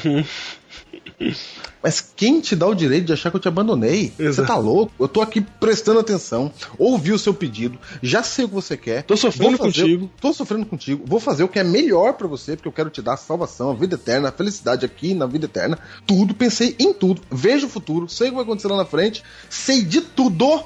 E só porque demorou aí uns dois aninhos ou uns seis meses, você já acha que eu não tô resolvendo. Aí Deus olha e fala assim: Filho, olha pro, pra esse mundo. Se o ruim dá, quanto mais eu. Isso, essa é a ideia. O que Jesus está tentando nos dois, nos- nas duas histórias, tanto quando ele fala de pão e pedra, e peixe e cobra, quanto na história do Juiz e Nico, é deixar bem claro que a gente tem razões, que a gente tem evidências Diego, Deus dá evidência, Diego. para confiar nele. Não Por que você é acha que o confiança programa- cega. Não. Por que que você acha que o programa do pastor Rodrigo chama evidências? Por que será? Por que será? Porque Deus nos dá evidências, é simples assim. Por que que será que no Jô Soares ele, conversando sobre isso, Foi firme, hein? ele falou que você tem que ter evidência para crer, Foi. né? É, não, senão é fideísmo, ele falou. Exatamente. O que é fideísmo? É crer por crer e pronto, acabou. Ah, eu acredito que acabou. Então, por exemplo, Aí imagina, o cara que é hindu que crê por crer nunca vai se converter por quê? Porque crê por crer. Ou seja, isso tá errado. Desculpa ao hindu que tá ouvindo, mas você tem que se converter. tá errado. Não, e tem mais, Diego. O, o último verso aqui, no verso 8, não é? Jesus afirma que ele fará a justiça depressa. E diz assim: Contudo, quando vier o filho do homem, achará porventura fé na terra? Olha só. Quando o Cristo fala achará porventura fé na terra, é esta fé aqui, ó. É a fé que aguarda mesmo quando parece demorado. Que confia. Que confia mesmo quando está demorando. E, e, e, e não confia cegamente. Confia porque tem evidência. E confia, mesmo assim, ó, você fez um pedido para curar uma doença que você tem e não curou, você continua confiando. É essa fé que Deus está procurando. É a confiança de Jó, que ele fala assim: ainda que ele me mate, Isso. nele eu confiarei. É essa fé que ele está procurando. Não vou fazer aqui um Ó, contraste. Olha a ideia de Jó, tá falando assim: ó, se Deus me matar, e ele sabe o que tá fazendo, eu confio nele. É verdade. Presta atenção, é a fé de- dos amigos de Daniel lá. É, é, pede Falou amigos assim, ó, ó rei, se o nosso Deus quer livrar-nos, ele vai livrar. Se não livrar, fica sabendo que não nos encurvaremos aos teus deuses. Você viu que eles não tinham certeza das coisas que se esperam? Nesse, naquele Não. sentido errado que a gente falou no começo? Isso. Ele não falou assim, ó, não, deixa queimar, eu já sei que eu não vou pegar fogo. Não, queima ele, queima nós aí que a gente não vai pegar fogo mesmo. Não, eu não tinha essa certeza. Se deu, se Deus quiser, ele livra. Se não, pode ser que ele não queira, não tem problema, a gente não vai adorar você. A gente Ei. tá do lado dele. Porque se ele não quiser salvar a gente, quiser que a gente morra no fogo, é porque isso é o melhor, a gente, a gente vai. Ô, ô, Diego, a certeza de coisas que não se vêem não é assim, ó. Não é assim, ó. Eu Vou falar um negócio pra você. Não é assim, ó. Eu tô na beira da fornalha e falo assim, ó, Deus, não me deixa acontecer nada. Eu tenho certeza que não vai me acontecer nada agora. Não, isso aí é pensamento positivo. E isso é pensamento positivo. Fé é o que eles disseram. É assim, ó. se Isso o nosso daí- Deus vai. E isso daí, e aquela- aquelas crendices esotéricas aí, o segredo, quem para quem lê o livro Segredo, essas coisas, é tudo a mesma coisa. Pensamento Uhum. É a mesma- positivo, religião por física quântica, que você tem que pensar, que vai realizar o que você tá pensando. É a mesma coisa. É a mesma coisa. Então você fala assim, ó. Não, eu tenho certeza que eu não vou ser jogado na fornalha. Senhor Deus, não permita. Eu determino agora que eu não seja jogado na fornalha. Pronto. Eu não serei. Não, não é assim, Já, não. já te agradeço desde já. Já te agradeço desde já. Olha como é que eu tenho fé. Ó, obrigado. Não é assim, não. É assim, ó. Tô, por exemplo, fui no, no médico e diagnosticou um câncer. Senhor Deus, cura esse câncer em nome de Jesus. Cura esse câncer agora. Pronto. Pedi, tá curado. Obrigado, meu Deus. Eu acredito que tá curado. Eu vou pra casa falando, não, Deus já curou. E Deus me curou. Acabou. É isso. Isso não é fé. E outro, o outro, o oposto também não é fé, Júnior. Por exemplo, orar e falar assim, ah, eu orei e tal, Senhor, cura do meu câncer. Ai, será que ele vai me curar mesmo? É, esse também é. o- Não.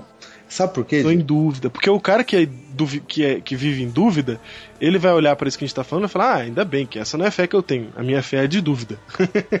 É. E Thiago Diego, fala que é você tem verdade. que duvidar, meu amigo. Você não pode ser levado pelas ondas dessa vida. Não, ô Diego, é o seguinte: é que o problema é que a fé não deve estar nas coisas em volta.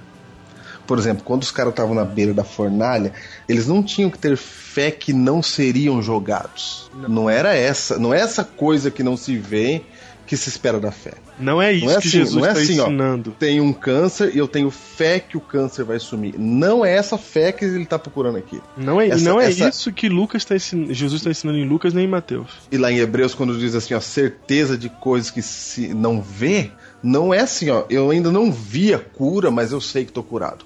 Eu ainda não vi um anjo me livrar da fornalha, mas eu sei que vai livrar. Não, não é isso aí não, Diego, aí é que tá o detalhe. Eles falaram assim, os amigos de Daniel. Se o nosso Deus quer livrar-nos, ele vai nos livrar. Se não, ó, se não, Ele. se ele não livrar, percebe? Aham. não serviremos a teus deuses, continuaremos acreditando. Eles estavam dispostos à fornalha porque aquilo que eles não viam, mas eles tinham a certeza que existia, o que que era? Era Deus. o próprio Deus. Deus. Então a fé, ela vale pelo objeto em que você crê. Você tem que crer em Deus e não crer que o problema vai sumir. Você tem que crer que com problema ou sem problema há um Deus tomando conta da sua vida. Não é fé naquilo que você quer, naquilo que você espera pela interpretação errada do texto. Não é fé naquilo que você precisa que vai acontecer. Não é fé nas ocasiões, não é fé nas ideias, não é fé no conceito, não é a própria fé da fé. Sabe, é a fé que cura. Se você crê, vai curar, porque você tem fé. Não é isso. Nesse caso a fé vira uma entidade separada. E isso é fé Vira uma força força, uma energia. A questão é, a sua fé está em quem? É em fé quem você confia? em Deus. Quando Jesus fala em Lucas 18, do juiz Inico, ele faz um contraponto com quem é Deus. Ele tá mostrando quem é Deus aqui. Quando ele fala do pai que, que, no- que dá coisas boas mesmo sendo mal, ele tá mostrando quem é Deus. A ideia toda é você ver evidências de quem Deus é e confiar em Deus, não nas ocasiões, não nas circunstâncias, não nas situações, não no teu sonho, não na tua necessidade e não na tua Porque fé. Deus me dá evidência de que ele tá perto de mim, que ele me ama, ele me dá evidência disso. Eu posso acreditar nisso. Não é? Ele me olha dá pra sua evidências. É. vida, olha pra sua vida e com certeza você tem N histórias de momentos em que você viu claramente Deus na sua vida. E se Deus já esteve na sua vida um dia, por que, que agora ele ia te abandonar? Não, por exemplo, quando o Cristo fala assim, ó, observai as aves do céu, não é pra você ter fé, se você tá sem emprego, que assim como a minhoca aparece pro passarinho, vai aparecer uma cesta básica no seu caminho. Uhum. Ele não tá falando do que vai acontecer, do que acontece com o passarinho. Ele tá dizendo, eu cuido do passarinho. Ele tá falando dele. É. Então, a fé vale se você acredita nele. Por exemplo, Diego, veja, você tem. Vamos ver o que, que todo mundo tem na frente aí do computador, Diego. Sei lá. Uma webcam tá na sua frente aí, Hum, tá bom? tá bom. Faz de conta que eu acredito que essa webcam é Deus. Hum. Diego, se eu orar com muita fé, porque eu acredito muito, Isso é muita fé. mas muita, Aham. pra essa webcam me curar de algum problema, ou me tirar de algum. me dar um emprego, alguma coisa, mas eu oro com muita fé. Mas é muita mesmo, não tô brincando, é de verdade mesmo. Uhum. Eu peguei o webcam só pra pegar qualquer objeto aqui. É. Tem gente que tem fé em um santo, por exemplo. É, qualquer coisa que você tenha fé aí. Numa, um ramo, numa folhinha. Na oração do pastor. Na oração do pastor, isso. Qualquer coisa que você tenha fé. Por exemplo, se eu acredito que essa webcam vai me curar ou vai me dar um emprego. Se eu acreditar muito, mas eu acredito muito. Vai ser realizado o que eu peço? Tempo.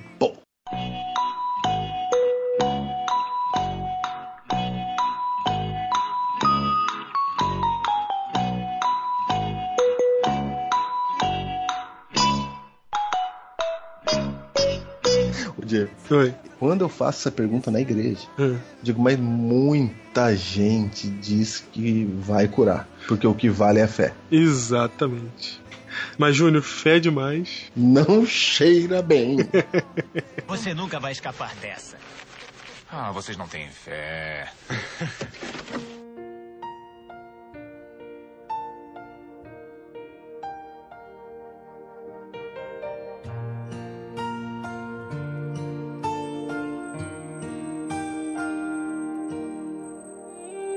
Diego, se eu pedir pra essa webcam que tá na minha frente curar o meu câncer, eu posso acreditar nisso, mas com todas as minhas forças. Sabe o que, que vai acontecer?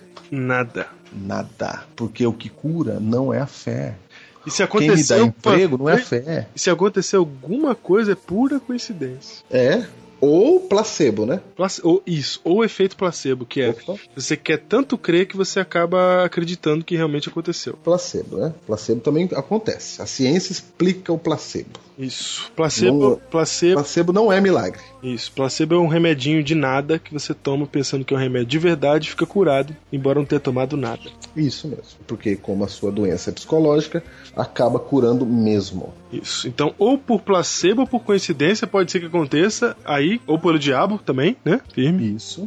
E aí você fala, olha, fé e tal, mas não é isso, fé não é isso. Se você acha que fé é isso, você vai se igualar à maioria das pessoas. E aí vai vir aquela frase de Jesus: quando vier o filho do homem, porventura achará fé na terra. Ele tá procurando a fé verdadeira aqui. Tá procurando, porque não tem, porque a Não grande tem, é maioria difícil. das pessoas crê numa fezinha de, de pensamento positivo, de fazer figuinha. É. Ô Diego, se você acha que cura porque a sua fé é grande, você tá com problema. Que você acha que o. Porque a sua fé não é em Deus, a sua fé é na própria fé. E em você, porque a sua fé é grande. E isso. Porque se eu E aí, tô quando- curado e o fulano não é, porque eu eu tive mais fé que ele. Não, nesse caso, fé vira, veio- vira meio algo esotérico. Vira. Sabe, uma meditação que você tem que fazer pra alcançar o nirvana. Você tem que alcançar um estágio aí de fé que aí as coisas vão acontecer. É, sim, exatamente. E aí quando não dá certo, Júnior, você acha que você tá com problema. É, mas Jesus não falou isso. Jesus falou assim, ó, a sua fé para resolver o problema,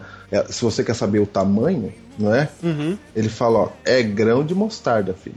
Se for do grão de mostarda, tá resolvido o seu problema. Ele tá falando assim, ó, qualquer fezinha, qualquer confiança em mim, É, ele tá dizendo assim, ó, a sua fé vale se ela for em Deus. Se ela for em Deus, filho, aí pode ser do grão de mostarda. É disso que tá falando. Quando a aqui. gente fala agora de grão de mostarda, né? Tem gente que tem tanta fé, tanta fé, o negócio não acontece, ele fica, meu, A minha fé é menor que o grão de é mostarda. menor que o grão de mostarda. Deus não falou isso! Caramba! pra falar a verdade, o teu fideísmo, às vezes, é do tamanho do sol. É.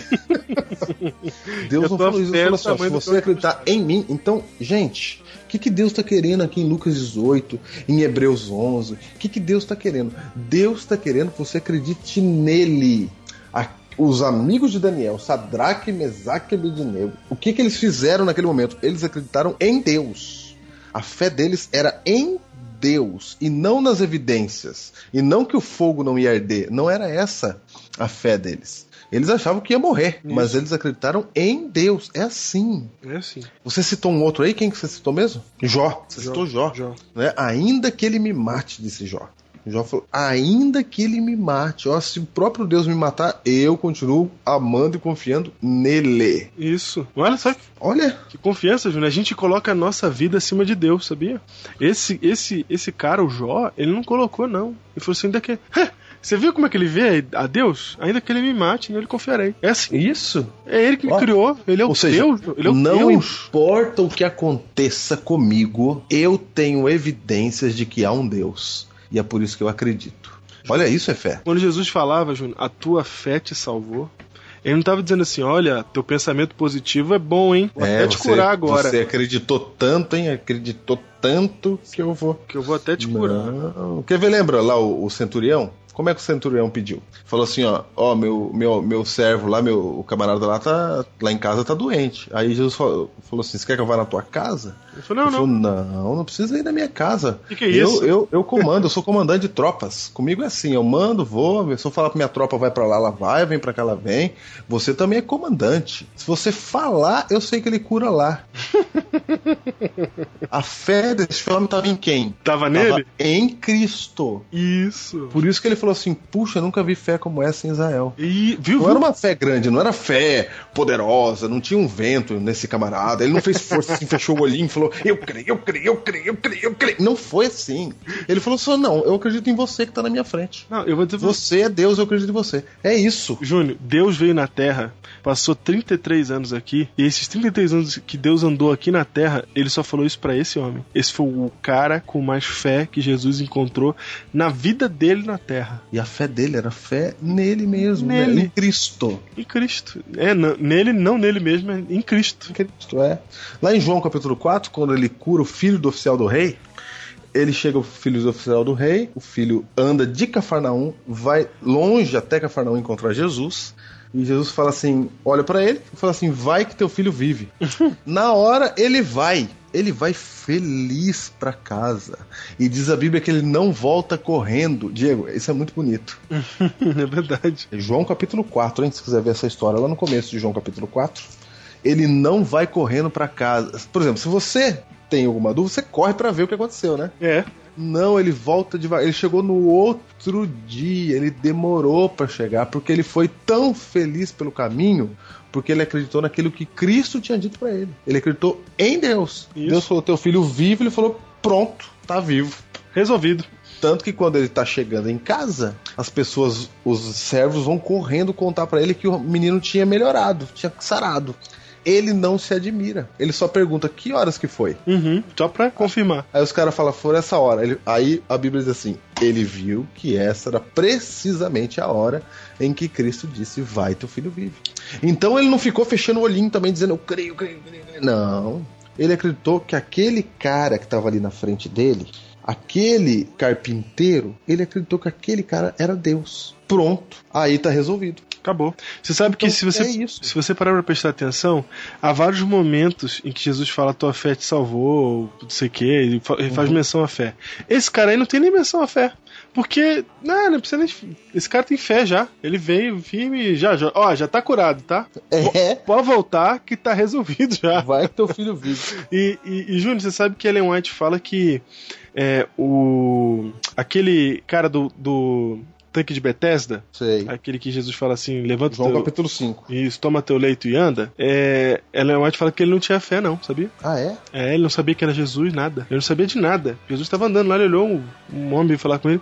Mas na hora que Jesus falou, levanta, toma teu leito e anda, ele falou que deu uma coragem nele, que ele falou assim, meu, Ele podia achar que aquele homem tava zombando dele. Porque ele queria que alguém colocasse ele dentro do poço, não queria? isso, exatamente. Ele queria, e ninguém colocava, porque todo mundo pulava no poço achando que ia ser curado lá, né? É. Quando, quando a água se movimentava. Então ele falou: ninguém me põe no poço. Aí Jesus falou: quer ficar curado? Ele deve ter pensado: ih, esse cara vai me colocar na água. E primeira coisa que ele pensou. Ah, mas foi a primeira, ele não pensou outra coisa. Aí sabe o que Jesus fala pra ele? Vai andando você, meu. Ué? ele podia ter falado: "Ah, ainda vem zombar de mim, caramba. Não vai me colocar na água e ainda manda eu ir andando. Exatamente. Mas o jeito de Jesus falar foi tão, assim, é, crível, né, para aquele homem, que ele vai te falar que naquele momento que Jesus falou, ele creu e ele falou assim: Meu, vou tentar levantar. Ele não creu na perna dele. Não. Ele creu naquele homem que tava falando. Ele não creu assim, tipo, Jesus falou, levanta e anda. Ele falou, olha, eu tenho que pensar. É assim que se fala. Vem um homem pra Nossa, motivar. mesmo, tem que. Nossa, tem que. real- É isso, Isso, eu eu- tenho- me motivou. Eu tenho que levantar, é isso. Eu tô aqui deitado há anos, eu tenho que levantar. É assim. Terapia de grupo, né? Terapia de grupo. Exatamente. É mesmo, nossa, é mesmo, rapaz. Ninguém tinha me dito isso, que eu devia ter olhado por outro lado. Não. Eu devia. Eu aqui, eu tenho que me motivar. Sabe aquelas, aquelas reuniões, né? De motivação pra venda? É. Eu tenho que me motivar, eu sou. Ah, eu mesmo, eu aqui derrotado. Eu não sou um derrotado, eu rejeito Isso, isso. exatamente. Não, ele não pensou nada disso. Vitória! Levantou. Então, não foi, não. Ele confiou no homem que falou: pega teu leite e anda. Então, Diego, quando a Bíblia diz lá em Hebreus: ora, a fé é certeza de coisas que se esperam e convicção de fatos que se não veem, essa certe- essas coisas que se esperam, esses fatos que se não veem, É a vontade de Deus. é Deus, é isso, é a vontade de Deus. É isso que você não vê às vezes, mas você deve acreditar porque ele nos dá evidências de que ele existe. Ele fala assim: "Olha para as pessoas ruins dessa terra, elas te atendem. Se elas te atendem, quanto mais eu, certo?" Júnior, não é, não é só. Não é só crer. É você tem que ter certeza de que a vontade de Deus vai ser feita. Essas são as coisas que se esperam.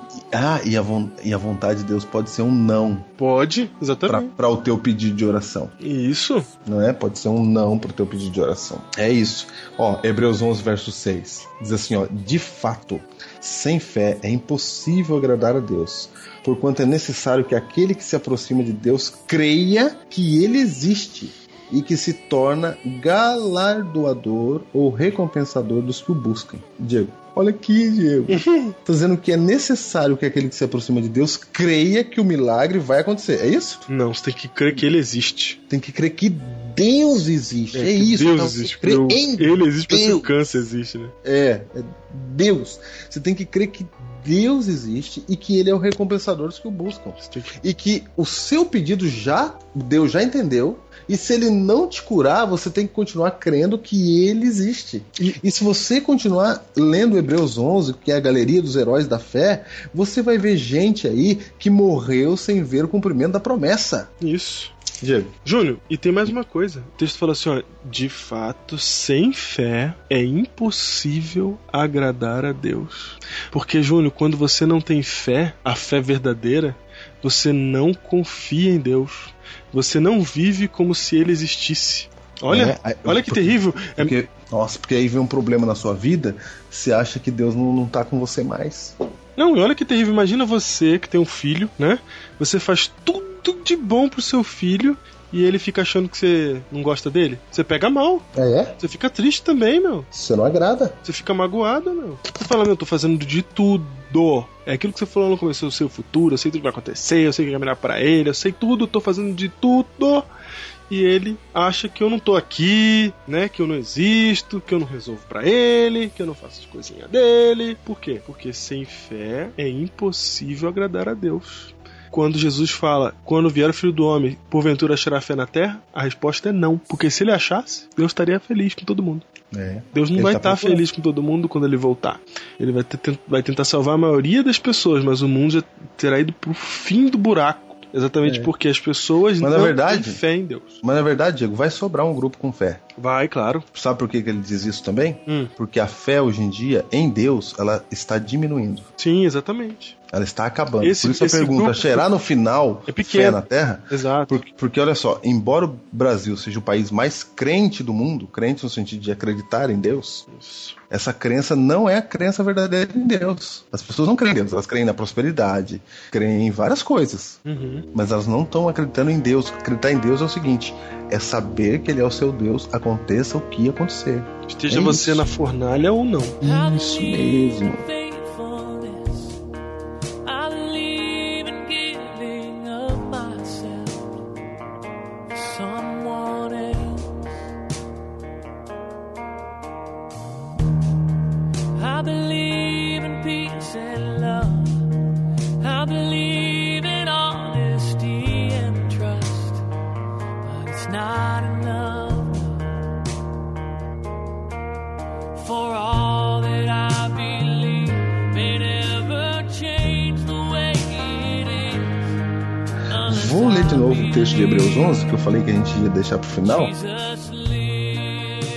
Diz assim: Ora, a fé é certeza de coisas que se esperam, certo? Certo. Ô, Diego, só para você lembrar que a gente já falou isso, o, o pensamento hebraico, embora esteja isso aqui escrito em grego, mas foi feito por pessoas que pensavam em hebraico, tinha cultura hebraica no co- na vida. Sim, é, o pensamento deles era hebraico. O pensamento deles era hebraico. Então é o seguinte: no pensamento hebraico, eles não conseguem expressar na sua língua ideias abstratas. É, só ideias concretas, não é? Por exemplo, em vez de falar a união faz a força, eles dizem dois cachorros matam um leão. Isso, nossa clássica explicação. Isso mesmo. Então, aqui quando eu falo assim, ora, a fé, a palavra fé aqui quer dizer literalmente agarrar firme, ok? Ok. Então, quando a Bíblia diz fé, ela pensa em agarrar firme. É isso. E quando diz o agarrar firme, é a certeza. Essa palavra certeza, ela foi traduzida de uma palavra que quer dizer contrato. Certo. Então aqui diz assim: ora, o agarrar firme é um contrato de coisas que se esperam. Então essa palavra certeza aí é um contrato. Então o verso 13 está falando antes, está falando de vários heróis da fé, Abraão, não é? Uhum. E, e Hebreus 11 vai falar de vários heróis da fé e da verdadeira fé que eles são heróis, porque no verso 13 diz assim, ó: Todos esses morreram na fé, sem ter obtido as promessas, vendo-as, porém, de longe e saudando-as e confessando que eram estrangeiros e peregrinos sobre a terra. Então, a promessa, muita gente aqui, a promessa de um novo cé- de da terra que emana leite e mel, por exemplo, Abraão não viu essa promessa, Foi. mas eles morreram como? Na fé. Porque fé é agarrar firme em Deus. Por que, que você agarra firme em Deus? N- Porque tem que agarrar firme em Deus? Não, porque ele te dá evidências. E essa palavra certeza aqui em Hebreus 11, verso 1, quer dizer um contrato. Por que, que eles se agarraram firme? Porque Deus fez um contrato, Deus deu evidências. Sim, exatamente. Tinha, tinha no que se agarrar. Eles Isso. tinham no que se agarrar. Eles não estavam agarrando no vento, na ideia, no, Não, no eles- positivismo. Eles tinham um contrato, eles, Eles- tinham evidências. Isso, eles têm no que se agarrar. Deus já deu todas as evidências de quem ele é. Por isso que eles morreram ainda na fé, mesmo sem terem vida visto o cumprimento da promessa. É, Abraão podia pegar mal, né? Ele Nos últimos minutos falando, cadê que Não, a terra é. que manda leite e mel? Não, Não. ele falou, não, Diego, é simples de entender hoje em dia. É como você comprar um apartamento na planta. Uhum. Como é que você compra um apartamento na planta? Você vai lá, vê uma maquete, vê uma planta, pergunta o tamanho, aí tem um apartamento decorado ali. É ou não é? é, E do lado disso tudo tem um terreno baldio, com máquinas ali. isso, Não tem prédio nenhum. Nenhum. Você sabe que ali vai nascer o prédio. isso. Aí você vai, você paga. Não paga? Faz o financiamento já da sua casa. do seu Paga. apartamento. Você já faz o financiamento, já fica devendo já por mil prestações, ou paga à vista, do jeito que você quiser, mas você já paga na planta. Quando você paga na planta, aí você, por exemplo, chega pro seu filho que é criança ainda, no caso, do meu exemplo aqui, e fala: Filho, papai comprou um apartamento. E o filho vai perguntar: Cadê o apartamento, papai? e você vai falar: Vai ser neste lugar. Só que ali você não fala assim, gente, temos que pensar positivo. Vai ter apartamento. Filho, vamos olhar como se o apartamento já estivesse ali. É assim que a gente faz? Não. Você fala assim, filho, o apartamento é aqui. Não tá vendo o prédio, filho? Papai, não tô vendo nada. Que isso, filho? Você não tem fé, você não confia. você tem que olhar como se o prédio estivesse ali. Vamos entrar no prédio. Vamos lá. Vamos, vamos subir o elevador, filho. Vamos subir o elevador. não é assim que a gente faz. Sabe por que, que não é assim que a gente faz, Diego? Hum. Porque tem um contrato. Claro. Na hora que você paga, tem um contrato dizendo que vão construir, tem um prazo, e se não cumprir prazo, tem multa, tem um monte de coisa, dinheiro de volta, etc e tal. É. Tem um contrato. Então por que que você não fica em casa nervoso lá com a sua esposa? Ah, meu Deus, já faz seis meses e o prédio ainda não apareceu. Nó- Não, na verdade eles estão no, no andar 8, mas o nosso andar é o 25. Ai, meu, eu tô preocupado. Eu acho que a gente tem que acreditar mais. Vamos fazer de conta que o prédio já tá lá. Não é assim que a gente faz Não. a gente deita tranquilo, não é? Uhum. Por quê? Porque eu tenho na minha mão um, um contrato. E você sabe que esse prédio vai construir porque tem um contrato. Então, quando Deus falou É mais ou menos, que é, não, é, às vezes pode dar errado. né? É, mas aí pra. Não, mas você não fica, você não fica preocupado. Não, mas deixa eu falar. Mesmo que, mesmo que dê errado, você sempre que você vai comprar, até porque a gente sabe que alguns casos podem dar errado, quando você vai comprar, você olha a empresa, o histórico da Isso. empresa, o que, que ela já fez, Você o que, que busca- ela já fez, quantos prédios ela já construiu, quantos ela entregou, se ela não entregou nenhum, etc. Deus é a mesma coisa. Você confia nele baseado em tudo aquilo que ele já fez. Você tem um contrato e você sabe quem ele é. Nunca deixou de entregar um prédio. Nunca. Tudo que ele fez, ele fez para o melhor de todo mundo. embora pareça demorado, pode ser que o prédio tá demorando para construir, Isso, mas vai construir. Mas vai, você tem certeza p- pelo passado, entendeu? Por exemplo, eu tenho certeza que Jesus vai voltar, Júlio, porque ele já veio aqui. É isso mesmo. Ele já veio. Gente, se ele já pisou aqui nessa terra e andou aqui 33 anos, eu tenho certeza que ele vai vir aqui rapidinho só pra me pegar e me levar embora. Ele deu evidência. Eu tenho certeza. Ele fez o contrato. Por que, que Abraão morreu feliz sem ver a terra prometida? Porque tinha um contrato, ele sabia em quem ele fez o acordo, Exatamente. com quem ele fez o trato. Ele sabia quem era o Senhor, ele sabia quem era Deus. Então ele morreu em paz. De ele quem falou, "Não, é a assinatura é a questão. Ele sabia. O Jó também falou assim: ó, eu sei que o meu resgatador vive. Ó, Né? Ele ele falou, sabia eu sei que ele vive. que seria resgatado. Ele sabia disso. Olha que maravilha, Diego. né? Isso é fé, gente. Isso é fé. Fé Acreditar em Deus. não é fideísmo, não é acreditar por acreditar. Fé é por toda a sua confiança naquele que é invisível, mas naquele que está contigo. Mesmo que você não sinta, ele está contigo. Ele falou assim: estarei convosco até a consumação dos séculos. Aquele que ouve as suas orações, ele está com você e ele vai te, fa- te dar o melhor se você confiar nele. Portanto, como Cristo disse para Jairo, cuja filha havia morrido, Cristo disse assim: Não temas, crê somente. Haverá uma voz que diz: Sempre contigo estarei. Onde houver fé, existirá paz tal qual a de uma criança dormir, confiando em Deus que é capaz de manter meu pulsar existir. Maravilhoso é o poder sem igual. Onde houver fé, onde houver fé. Onde houver fé,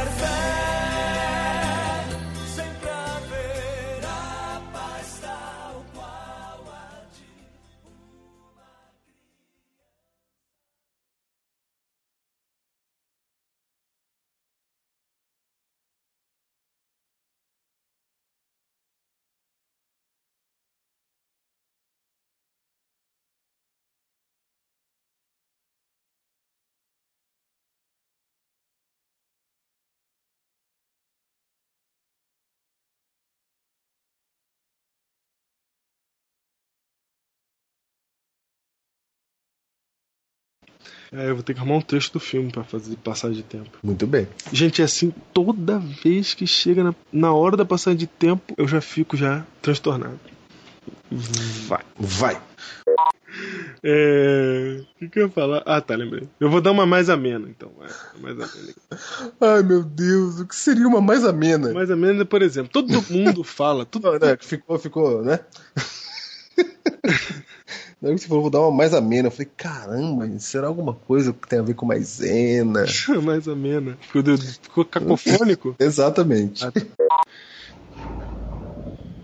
O que, que é isso? Um carro na rua da minha casa. O quê? Um carro. Ah, eu pensei que era Deus. Ai, um carro. Então. Meia-noite, né? Hã? Meia-noite. É, eu ainda vou editar esse inferno. E amanhã eu tenho que assistir o Casamento do Rei. É, Isso. porque-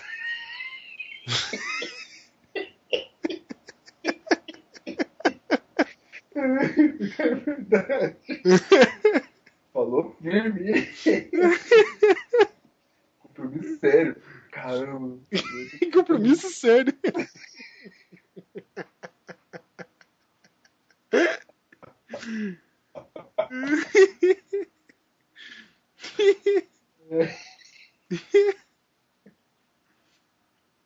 Vai, vai, lê outro e-mail aí, caramba.